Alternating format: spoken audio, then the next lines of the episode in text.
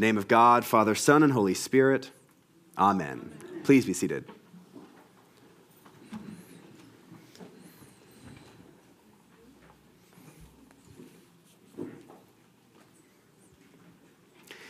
Today is the second week where we are looking at how our giving goes beyond just what happens here at St. Michael, looking at how we give into this community in order to give beyond these walls out into the city. And this week, we are considering mission and outreach, the way that we go out and serve those who are most vulnerable in our community. And we get a little bit of this service talk in today's gospel lesson.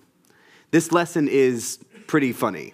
James and John, two of Jesus' disciples, who've been following Jesus around, who have given up a lot of their life, who have been looking for whatever Jesus has promised, finally kind of get a little smart and they go to Jesus and they say, Jesus, how about you make us the most important people when you come into your glory? Which is so human, right? They've been walking around seeing Jesus do these amazing things, right? Healings and teachings, and he's got a lot of attention. He's becoming more popular, and they kind of want some of that. And then what I think is so funny about this gospel lesson is the other 10, right? When they figure out James and John have been asking this question, they get a little angry, probably because they didn't ask first. So James and John are told by Jesus, What you're asking me to do is going to ask a lot more from you. It's one thing to like what I say or to even follow me around if you want what I'm actually offering, you're going to have to give a lot more than you might expect.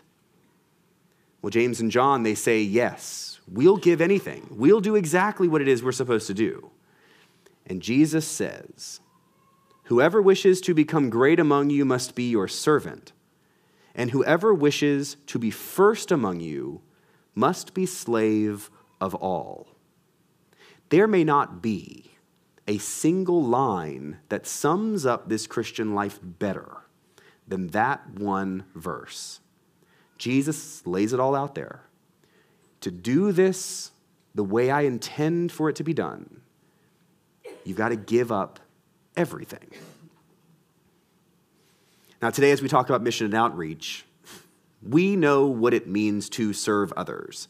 And what I'd like to say to you all is think about the last time you went out and you served someone else. Not your family, not your immediate family, but someone you didn't know. When you went out and actually did something for someone who was in need in some way.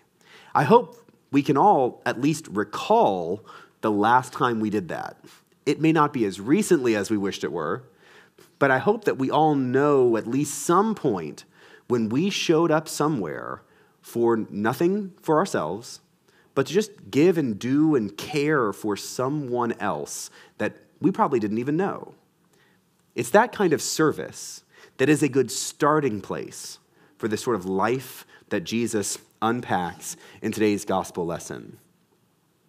I read a story years ago about the former mayor of New York, Fiorello LaGuardia, and in 1935, LaGuardia, as the mayor of New York, was known for going around and poking his nose where perhaps people didn't want him to poke his nose. And he showed up in the poorest area of the city one night at the night court. And he let the judge go and took the bench himself and began to preside over the court.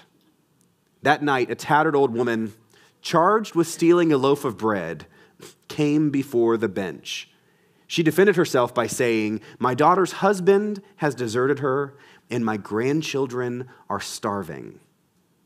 Well, the shopkeeper, who was also in court that night, refused to drop the charges. And she said, Listen, it's a bad neighborhood. And if someone breaks the law, they have to be punished in order to teach everyone else a lesson. So LaGuardia sighed. And he turned to the old woman and he said, I've got to punish you the law makes no exceptions. It's either $10 fine or 10 days in jail. However, even while he was pronouncing this sentence, LaGuardia reached into his pocket, took out a $10 bill, threw it in the hat, and he said, Here's the $10 fine that you owe, which I now remit. And furthermore, I'm going to fine everyone in this courtroom 50 cents for living in a town where a person has to steal bread so that their grandchildren can eat. He said, Mr. Bailiff, go and collect the fines and give the money to the defendant. The next day, a newspaper in New York told this story $47.50 was turned over to a bewildered old grandmother who had stolen a loaf of bread to feed her starving children. Making forced donations were a red faced storekeeper, 70 petty criminals, and a few New York policemen. Giving of ourselves is not easy. In fact, our world kind of creates structures around us that make it a little harder for us to give than it really should be but giving is good for our souls. In fact, it helps shape the way we see the world. Now, I once read that a big significant difference between Americans and those who live in the poorest areas of the world is the way we think life should be. It was noted that Americans expect life to be easy. And when life is not easy, they get upset and they complain. Whereas those who live in the poorest areas of the world expect life to be hard. And when it's not, they are so grateful. I'll say it again. For Americans, we expect life to be a pleasure, entertaining, easy, predictable, and consistent.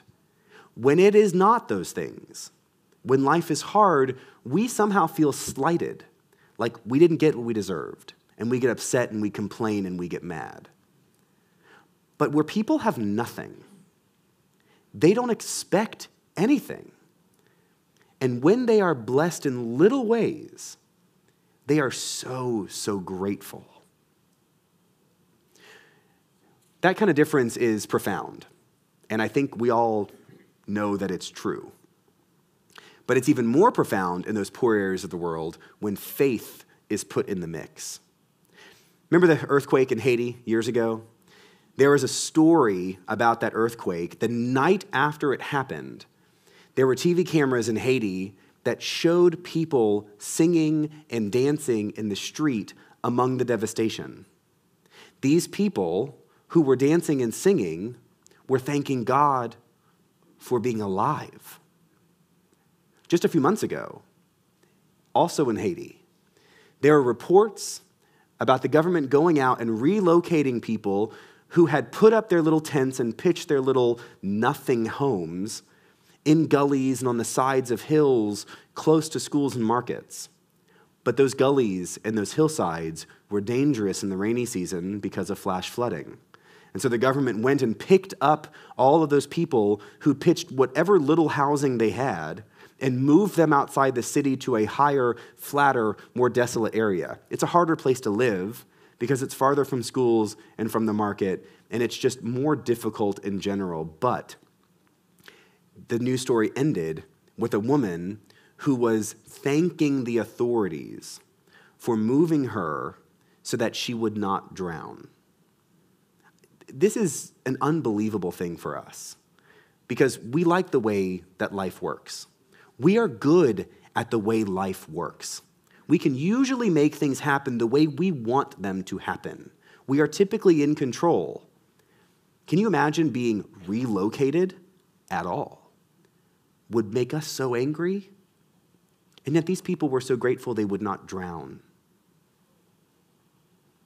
You know, gratitude is what actually changes our hearts and minds over time. We measure success in our world numerically and we complain when we don't have a productive enough day, get enough done, or are successful enough for whatever we think we should be. And yet, how many times have we gone and done something for someone else, thinking that we are so generous, when really we get so much more than we can ever give anyone in need? You know, mission is nothing new to us. Outreach is something that we like a lot. As Episcopalians, we kind of pride ourselves on supporting mission and outreach. But supporting mission and outreach is not quite what Jesus is getting at in today's gospel lesson. Giving a little money, writing a little check, even saying prayers is not the kind of servanthood that Jesus calls us to. Jesus wants our hands and feet to move. Jesus wants us to get up, up off our butts and go do something helpful for someone in need, for the most vulnerable among us. And when I think about mission outreach that way, I'm very grateful to be part of a church that actually has people who take that seriously. Think for a minute about what St. Michael has done over the years. We've got big things that this church has done, like the Women's Exchange or Jubilee Park. We've also got small things, like serving at Austin Street or delivering meals on wheels or any of the countless ways that people actually do something for someone who is more vulnerable than them. But outreach goes beyond that direct aid. Outreach really means giving people hope, shining light in the darkness, inviting people into a better life. And we do that too. Just think of this year alone, in the last few months. This school year alone, we have more than twice as many people doing biblical education here at this church on Sundays in the middle of the week than we had just a year ago. We have, just a month ago, hosted the leaders of our denomination for the first time in a church in this country, and it's been viewed thousands, tens of thousands of times online by people who need that little bit of hope. And just yesterday, hundreds of people gathered here in this church, hosted by dozens of volunteers, to learn more about one of the real evils in our city, about human trafficking, and what they can do to help. In each of these ways, our church is actually taking the hope out of these walls and trying to shine light in the darkest places. We, each of us, may not be a part of all of those things. Maybe we're not a part of any of them. And yet we are still connected to that work because we are active here. And so today, as we consider how we go beyond just what we do in this space, how we can invest ourselves in a community doing that kind of amazing work in the world, I want us to think about what we are truly grateful for. If I were to ask you how you are grateful, my guess is it's not going to be anything to do with your job. It's not going to be anything to do with your stuff. It's going to be people. It's going to be your security, your health, we have everything we need, and we have a lot more than we need. And we are connected to a church that can take our extra, that can take our power and our strength and our investment and extend it way beyond anything that we can do on our own. Jesus calls us into a servanthood to actually serve those in need in this church, your hands and feet become active. And as we consider how we will do more next year, I want you to imagine just what you need and how much more you can give to do the work that Jesus calls us to do together in this church. Because no matter how much you give, you will always have what you need. And no matter how much you give, you will always get more in return. Let us pray. Gracious God, we come to you today with truly grateful hearts for everything that you have given us. I ask your blessing upon all those here present, on those we hold in our hearts and minds, that we may have the courage and the vision to give ourselves over to the call that you make on our lives, to invest ourselves with more and more energy into the work that you do here at St. Michael, that each one of us may be transformed to live lives differently in the future, to live the lives you have created us to live. And with that vision and with that love, transform this world in your Son's holy name. Amen.